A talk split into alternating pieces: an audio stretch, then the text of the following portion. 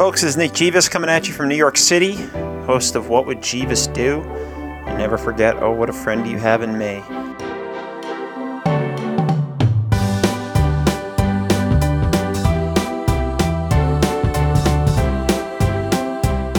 Today, oh, today was a day. A day, as Will Ferrell, as James Lipton would say, a day not unlike many others, and yet totally different. I can't really put it into words. In media, it's up and down. There's a lot of differences in the days. You're going to have some days where you don't do a lot of articles and it's slow. And you're going to have other days like today where impeachment hell and school shootings and other things seem to dominate the press.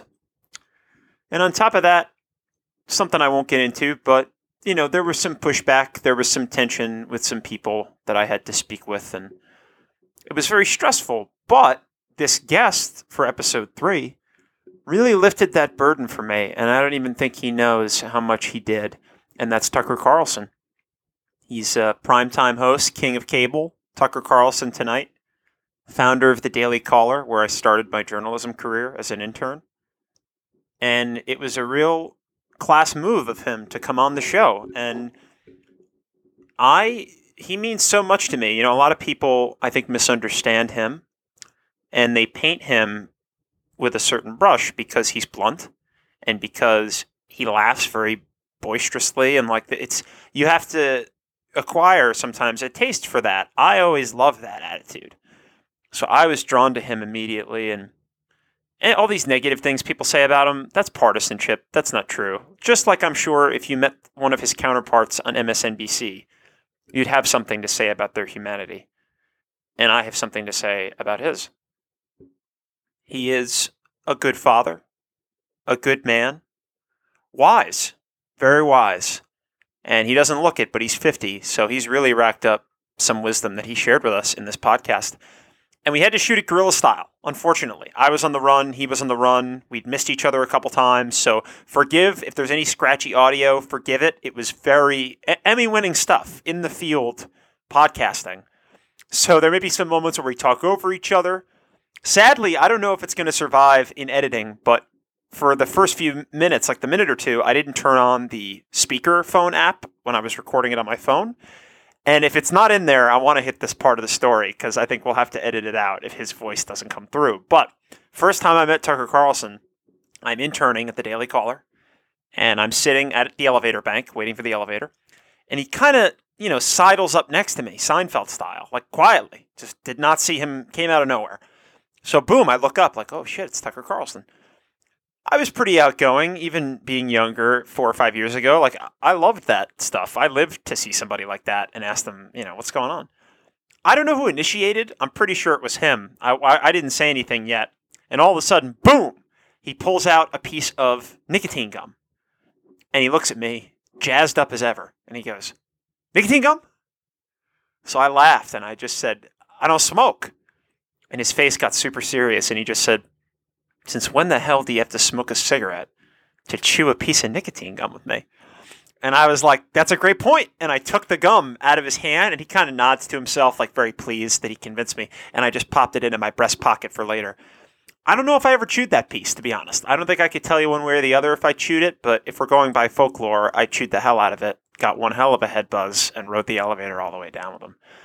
So I, th- I, think he said something to the effect after that, which I didn't cover in the podcast, but just like, I'm going to do Fox and Friends. You riding down the elevator? You're coming with.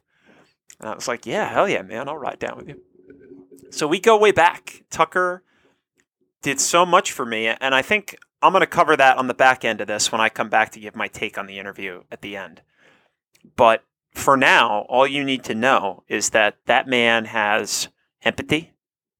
He's got soul he is wise beyond his years. Even though he's starting to get up there, he's not super old yet, and we talk about that. But he he really changed a lot of things in his life, and he did them the way I see it, having known him personally for his family. Everything he did, almost everything he did, was driven by a desire to improve the quality of life for his family. When you run into someone like that, it's hard not to like them. It's hard to stay mad at them for any reason because you're looking at them and you're going, wow, say what you want about whatever he's doing and how he's doing it. The proceeds, the good, all of that is being directed at his children, at his family. And I can speak for him. He's a generous individual. He won't admit it, but I think he's uh, more spiritual in in a good way. He definitely believes in God, but he kind of, ah, oh, you know, I'm not that great of a Christian. I don't think that's true. He's treated me uh, like a good Samaritan would, like a Christian would, and other people swear by him. And I missed him every single day that he wasn't there. He left, he got promoted, and I remember saying, and I say it in the interview, I was like, this guy's, I like this guy. I knew of about him before. Now I'm in the circle with him. I'm betting my chips on him. I'm going to follow this guy.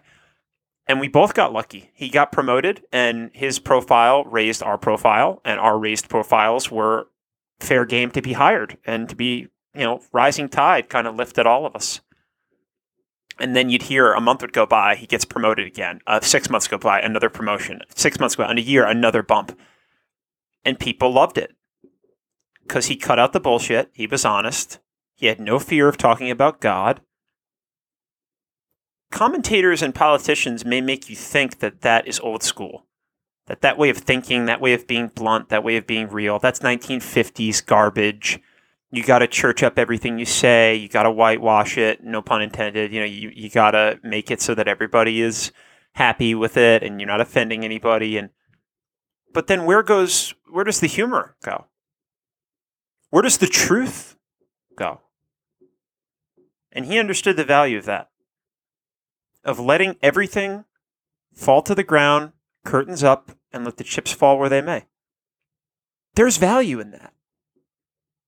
And there's further value in what he discussed. And what we discussed was a real topic mortality.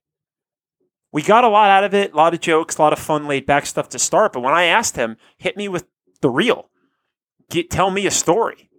He went right for a near death experience, his brush with death, and what it meant to him. I had no idea. I had no expectations. I didn't know that this is what he was going to do. I just asked him. I told his assistant, "This is the this is the format. Have him ready with a story.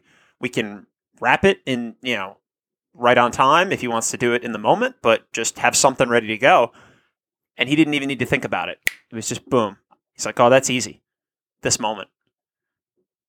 And what he said was, and what I think is the highlight of the show here, this episode, is that it is only through suffering that we can truly grow.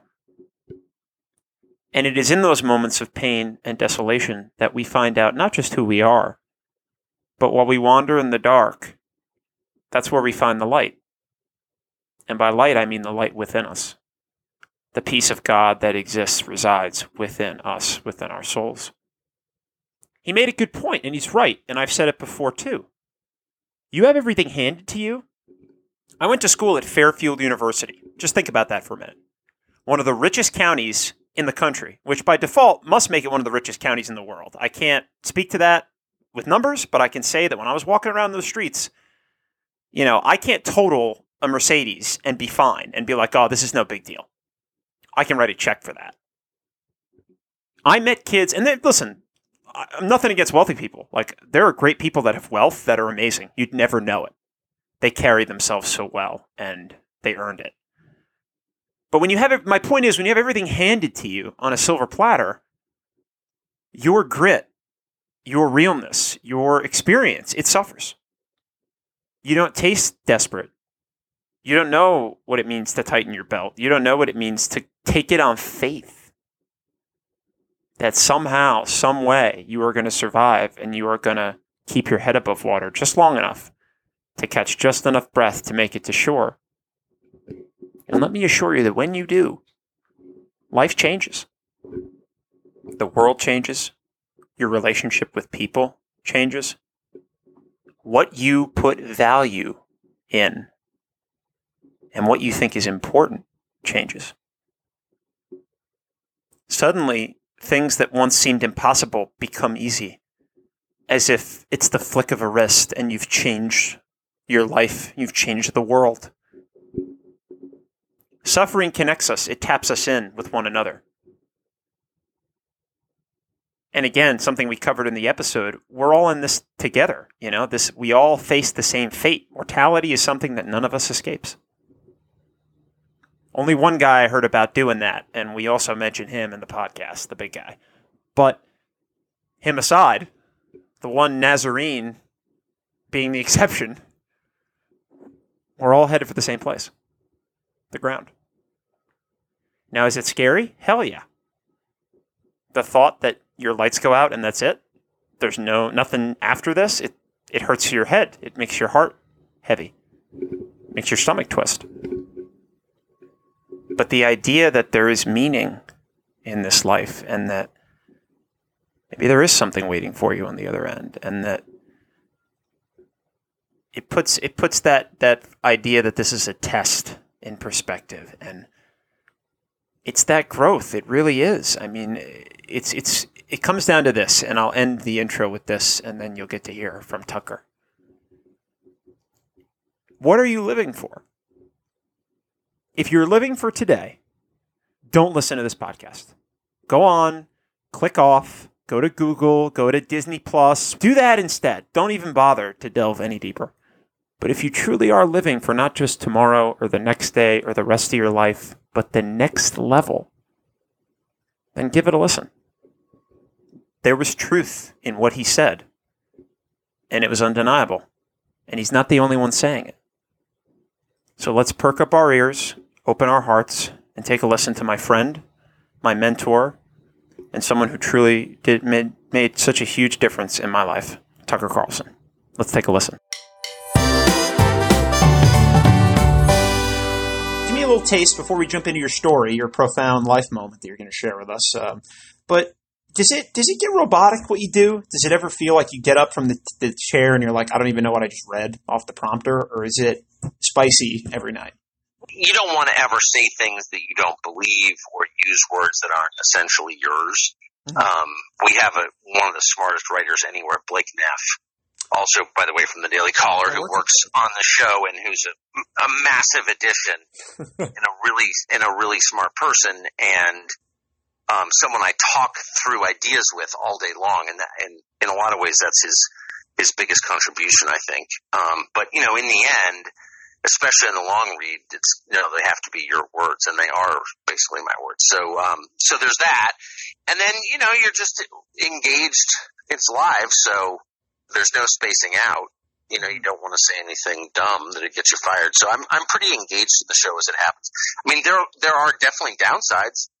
One is that you can never escape the feeling that you know you've got another show to do, and the pressure of it. You know, it's a never ending thing, and you don't really want to take vacations. I don't take a ton of vacations. Um, but then I think this is all finite. I mean, I'm not going to be doing this forever, and so I, I should enjoy it, and I, and I do mostly enjoy it, almost always. Why media? Why did that? I know you started the Daily Caller, and you kind of were in TV back in the day with Crossfire, and you know you were into it for a while now. But do you ever think why? Did you just roll into it, end up in it, or do you do you contemplate why? Why? Well, because it's because uh, I you know I got married before I had a college degree, so I didn't really have a choice. I mean, media is you know, one of the only businesses that will accept you without a degree and where, you know, the standards, the entry standards are pretty low.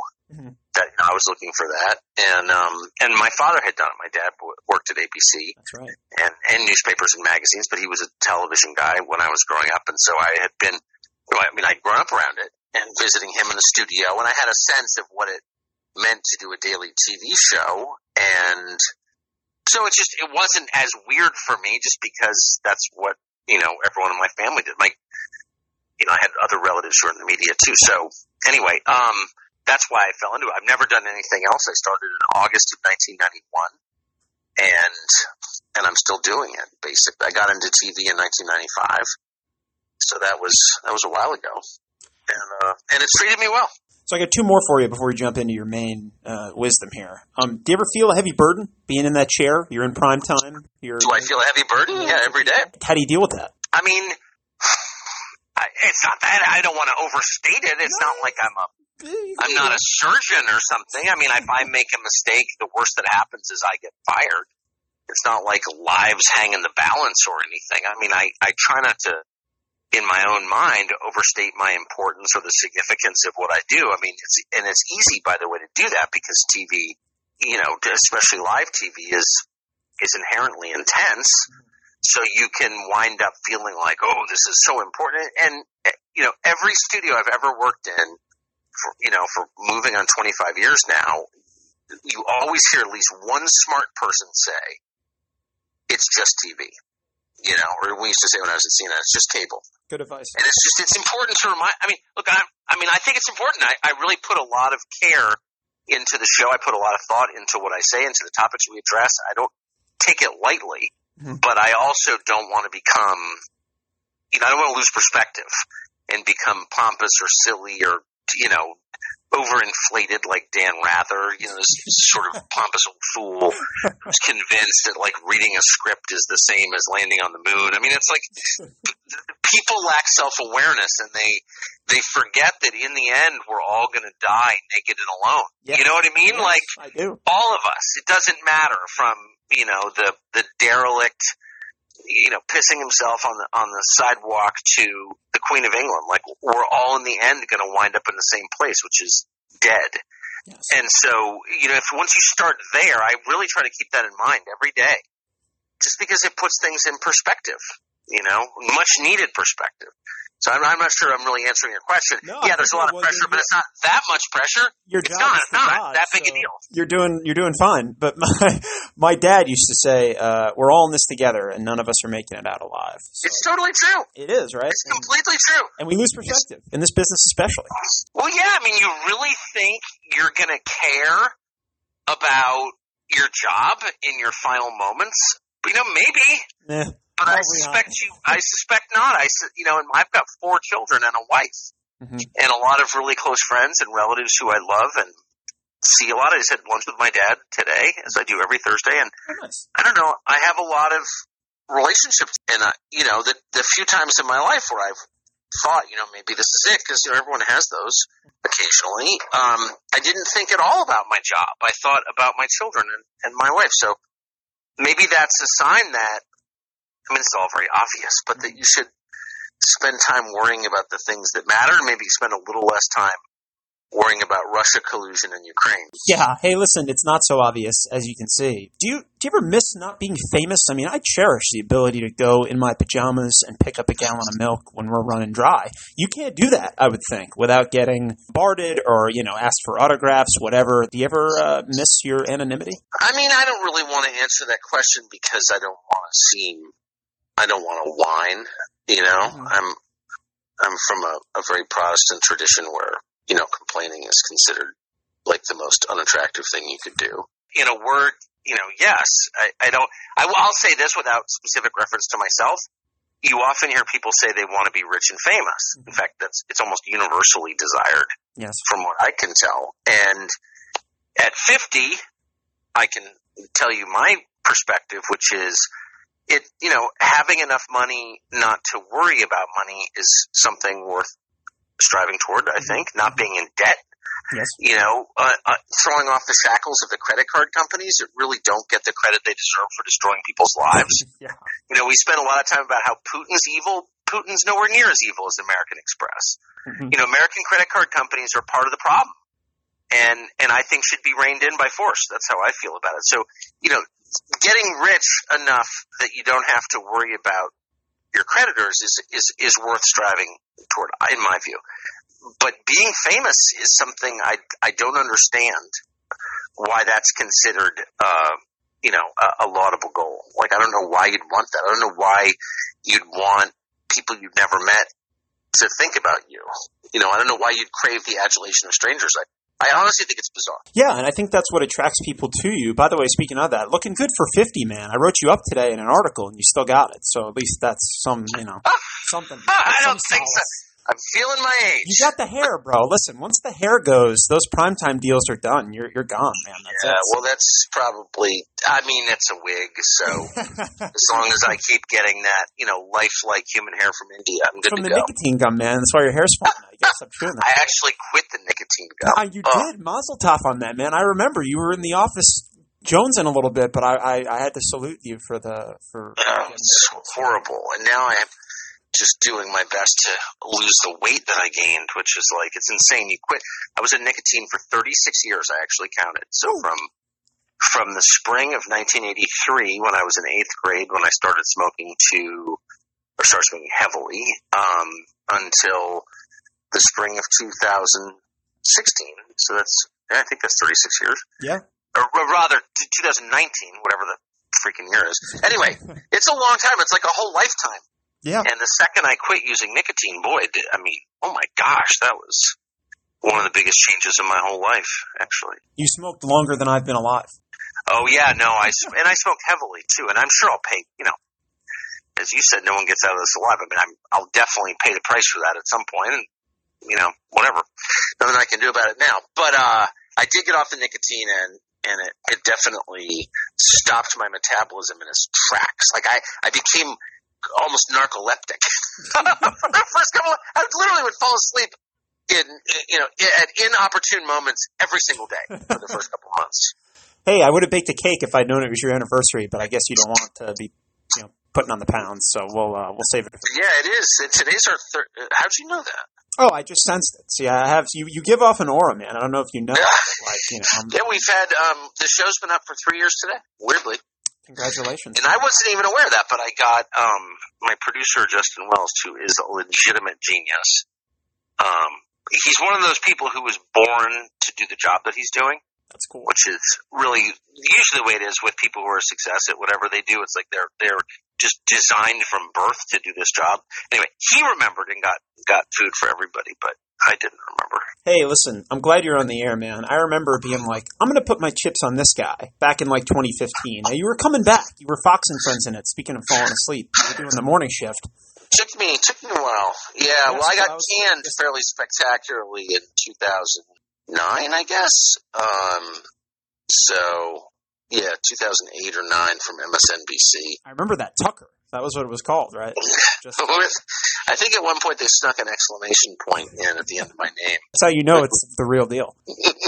So let's, let's get some life wisdom out of you, man. What's share with me a story, a decision you made. It can be work. You don't have to talk about media if you don't want to. What's a moment where you had to drill down and, like we said before, kind of you know recognize what matters and and, and make maybe a hard choice or a. a Oh well, that's that's easy. I mean, the only time you ever learn is through failure, pain, and suffering. amen. I mean, that that's it. There's no success teaches you nothing. It, you don't grow at all when you you know realize your dreams or reach your goals or you know ascend the mountain or whatever dumb cliche you want to use to describe it. But winning doesn't teach you anything. Nothing. I mean, it's great to win. I'm not against winning, but it's it it doesn't it doesn't improve your soul. In fact, often it rots your soul. Um, you're, you're, you're more in danger as a person when you succeed than you are when you fail. Mhm. And the reason is really simple because failure forces you to stop and assess. And real failure, like actual, you know, failure that imperils, you know, your relationships or the way you live, or, you know, in my case, I, I got fired. I had to sell my house, you know, and I had four kids and, you know, I just ran out of money because I didn't have a job. Um, and, and, you know, that can reverberate and that can cause all kinds of crises in your life. You know, people's marriages fall apart. They lose their kids and they become alcoholics. You know, like all chain reactions can begin that end in a really sad place. So I felt a lot was at stake and it forced me to think through why this had happened. How did I get here? And just as it always is, you know, part of it was chance, but part of it, a great deal of it was my fault.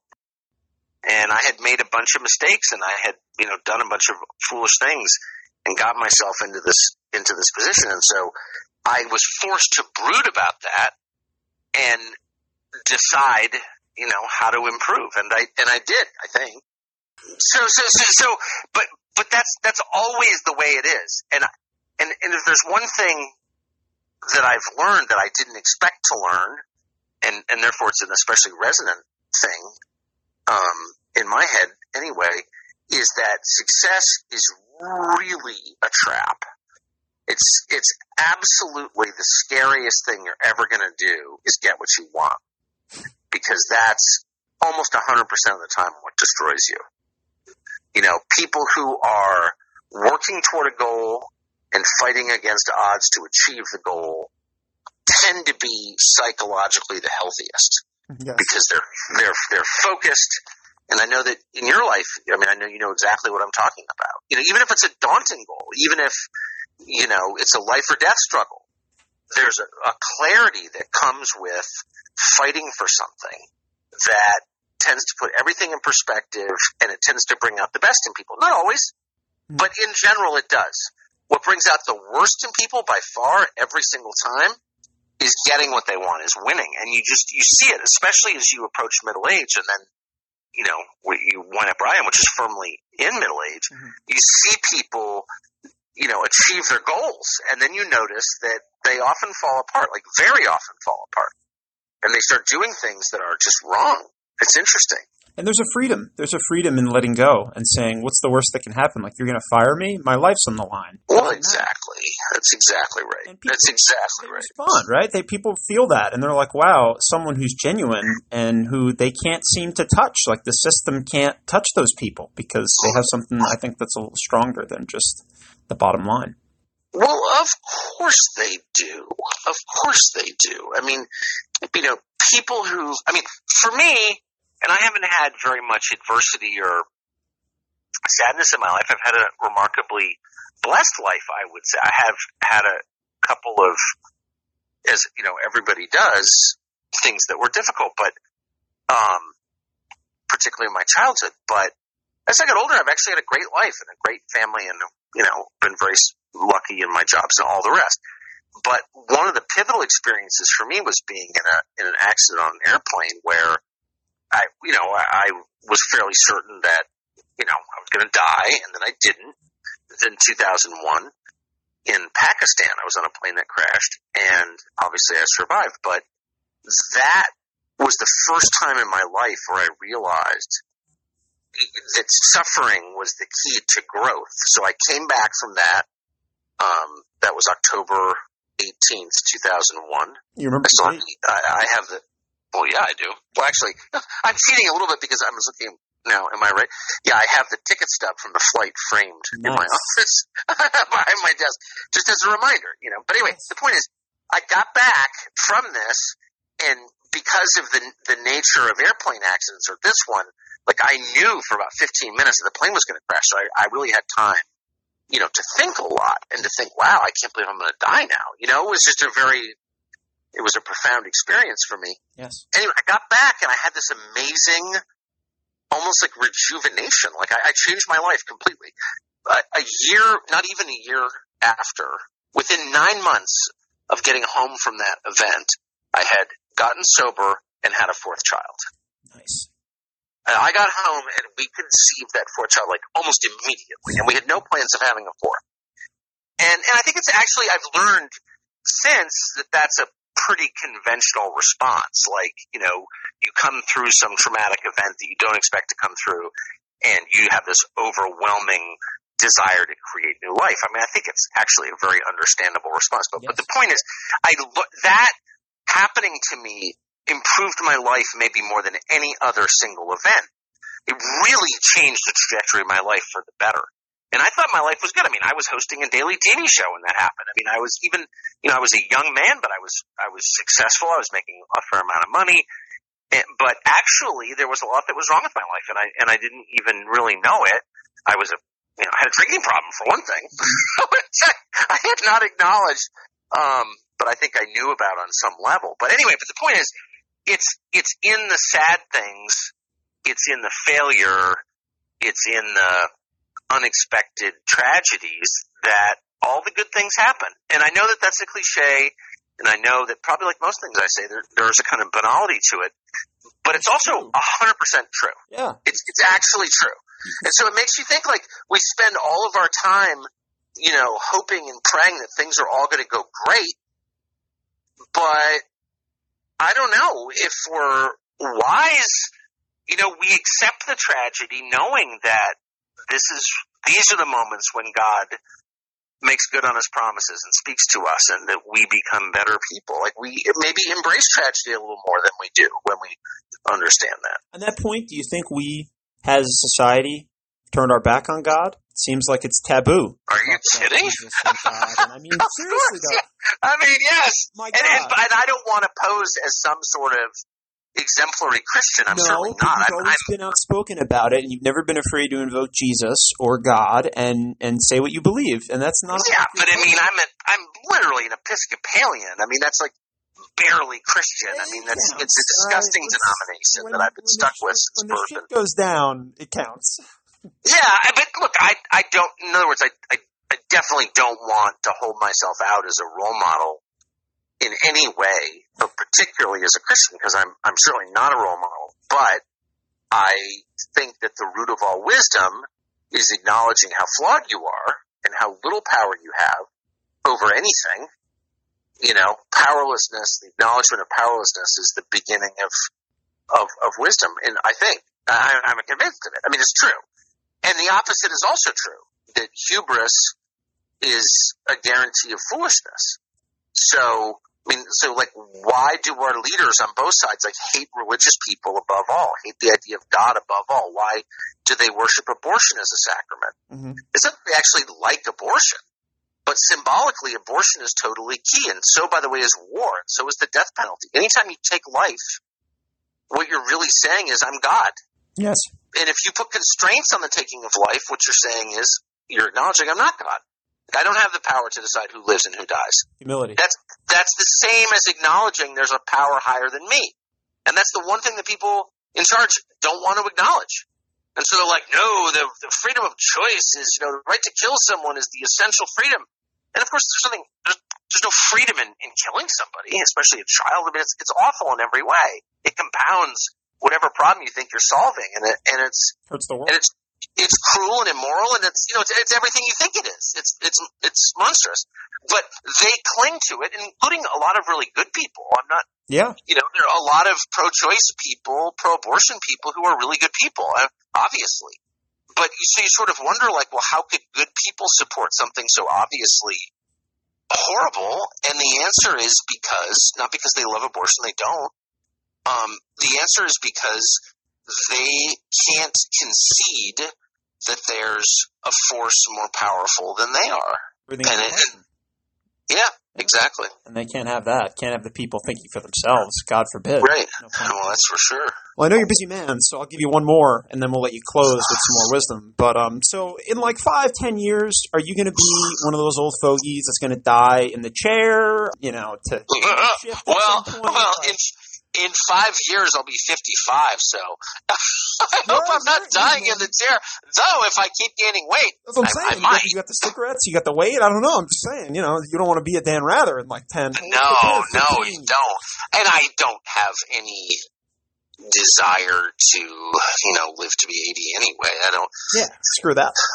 I'm married to uh, an extremely healthy, fit person who's going to live until she's a hundred. So I know that my grandchildren will have, you know, the best grandmother ever. They don't need me around. So I, I actually have zero interest in like living to some advanced age. I just I want to live to a fine, kind of appropriate age, and and then you know drown in a trout stream.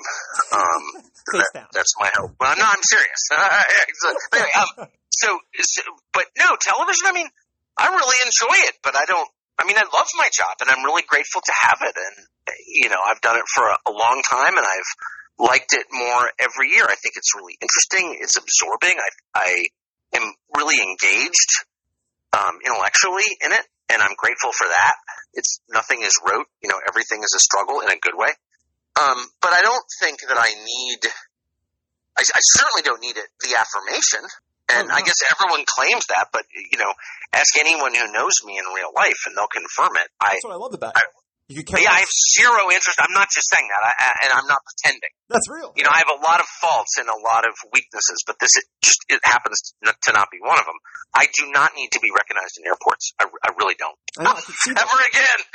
Yeah, I could feel it on you. I could see every time. I'd be out a couple times We're in the office, and you'd kind of, you'd always roll with it when they were cool. You, you've handled it. yeah, or whatever. I mean, you don't really know what to what to say.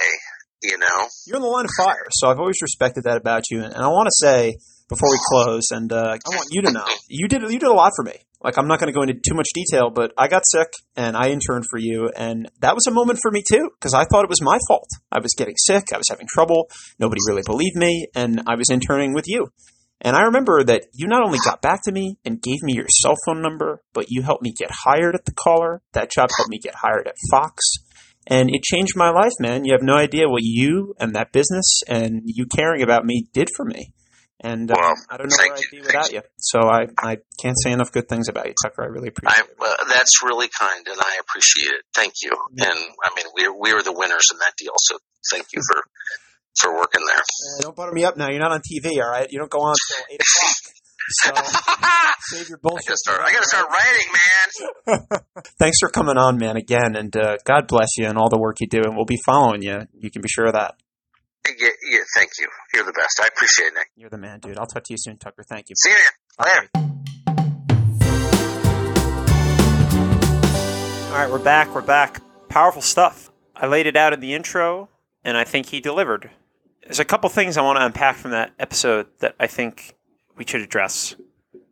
Number one, I found it surprising that Tucker faced such adversity, that he was financially strapped, had to sell his house. I knew that going into this, but I'd forgotten until he brought it up again. Talk about betting the farm and having your back up against the wall. Whoa. I bet you a lot of people write him off as this rich kid who always had money and has always been a millionaire and who had it handed to him. Not so. Look at that. Learning something new every day. And then let's just go with the sense of humor. The guy laughs for the shit he's been through, and he did say he hasn't been through a ton of adversity in his life, but I didn't want to bring it up with him in, in person, but the man's home was besieged by lunatics, Antifa types looking to terrorize his wife and kids. The guy's got stress. And we talked about that burden. Sitting in that chair, suddenly the mic on your ear becomes heavy and your shoulders sag, and you suddenly realize that, whoa, I'm communicating with millions of people right now and millions more are going to watch this later. What I say matters. And yet the guy damn near always has a smile on his face, laughed way more than me in the podcast, and I like to think I'm pretty good about not just actually laughing, but throwing like pity laughs in there for people. That guy blows me out of the water. Always on.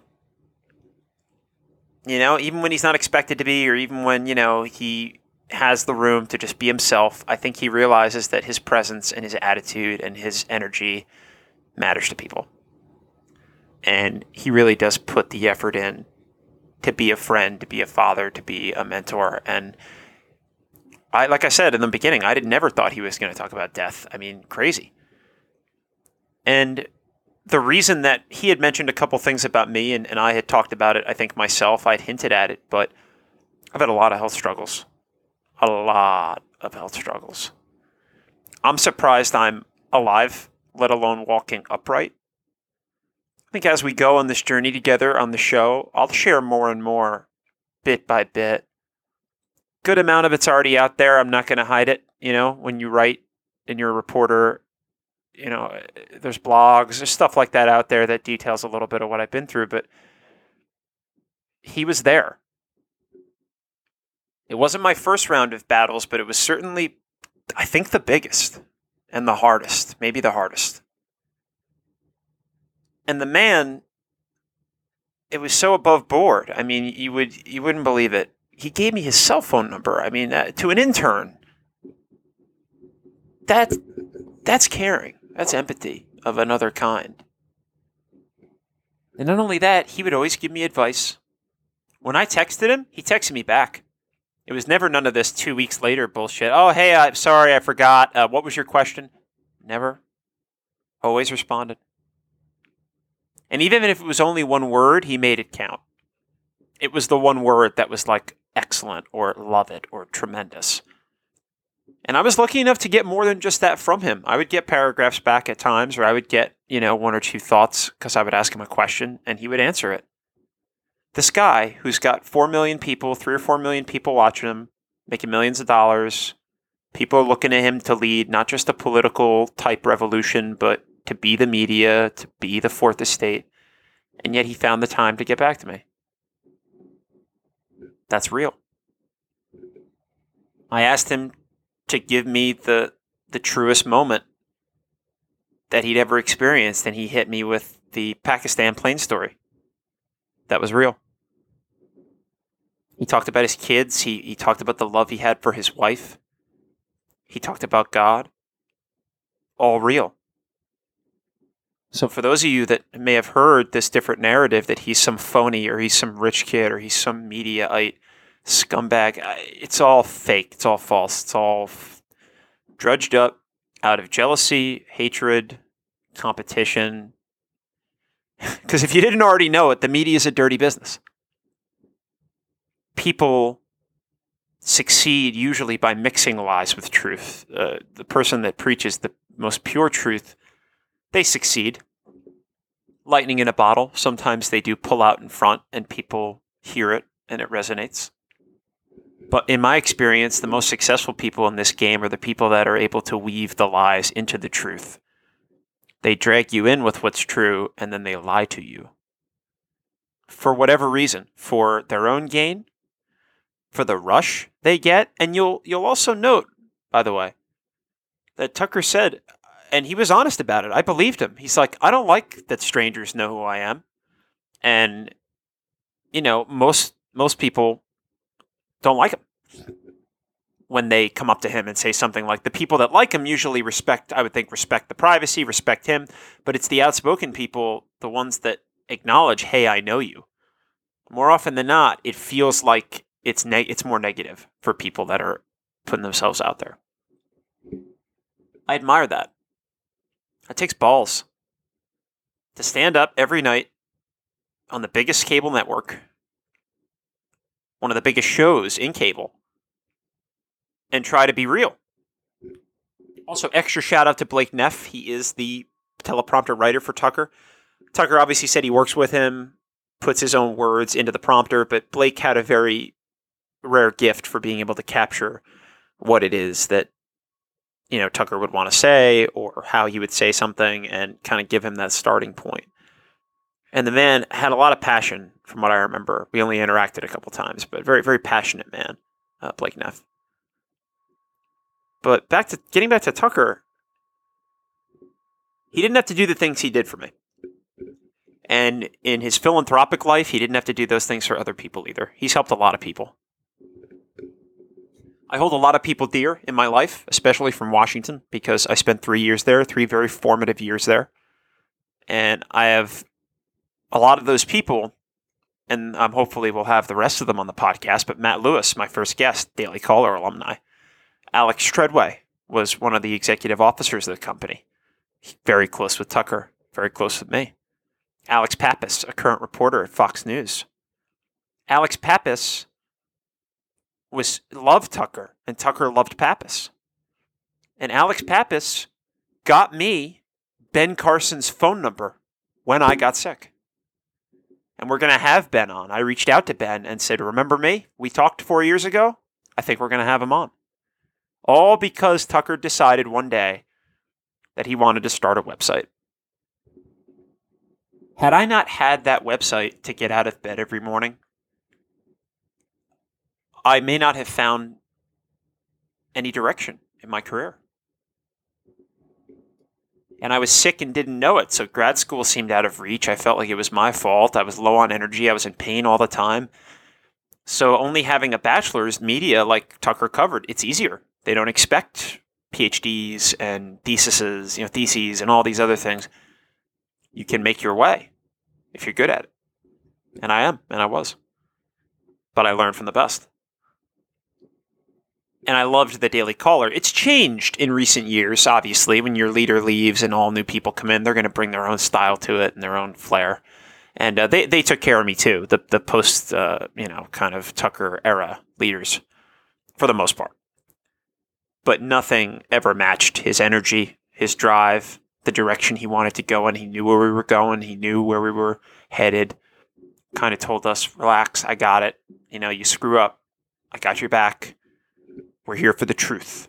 We're here to seek truth and have a few laughs. He made it fun. You know how many people in media today take this so seriously? And he touched upon that. Dan Rather. He looked like he was dead. He looked like he was an, an like he was either the Undertaker or the body in the coffin, and yet he projected this arrogance that really, as Tucker said, like like reading a teleprompter was like landing on the moon.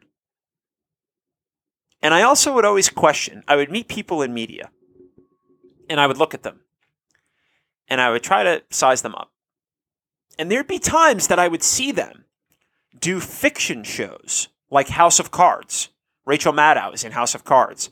I think there are certain CNN hosts that are in House of Cards. It might be John King. I don't want to say for certain, but there were a few hosts that I saw peddling fictional television shows as themselves.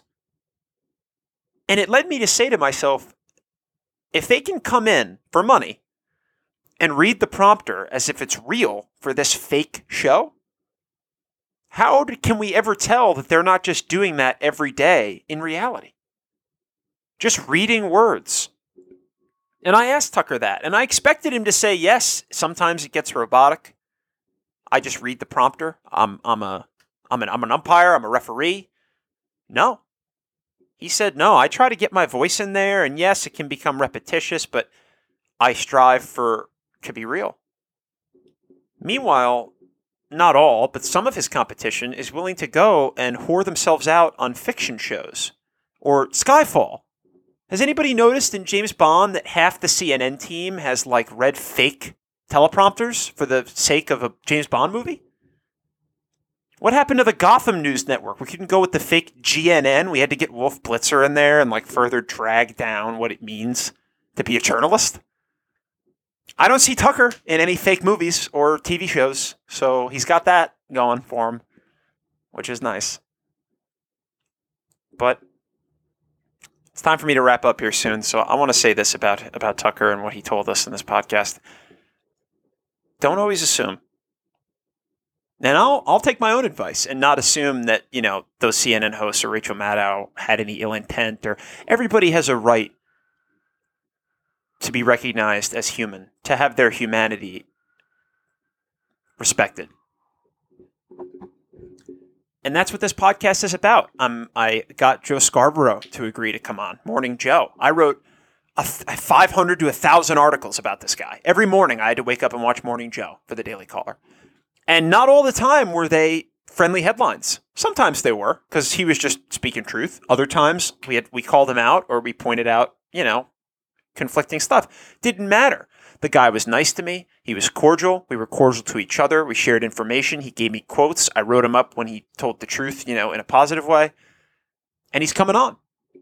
And he's going to share with us a story about his life. We want to break the walls down. The more we we push this narrative that everyone has a camp, everyone has a color, everyone has a team, we are going to rip ourselves apart. And you can fight over who's going to be king and queen of the ashes, but I have no interest in that. And I hope you don't either, the people listening. When you really think about it, are we that different? Do we all not fret about the rent in one way or another? Do we all not get nervous on a first date with someone we like? Do we all not have a God given right to peace and happiness and, God forbid, justice? Maybe we disagree about how to get there, but respecting the journey, respecting the destination, feeling the pain, because we all feel it, feeling the pain of others. If we can unlock that, we can really create something special here. I think we can rise above what we have accepted as the status quo. And I can't I can't thank Tucker enough for him reaching out to me and, and showing me how to do that.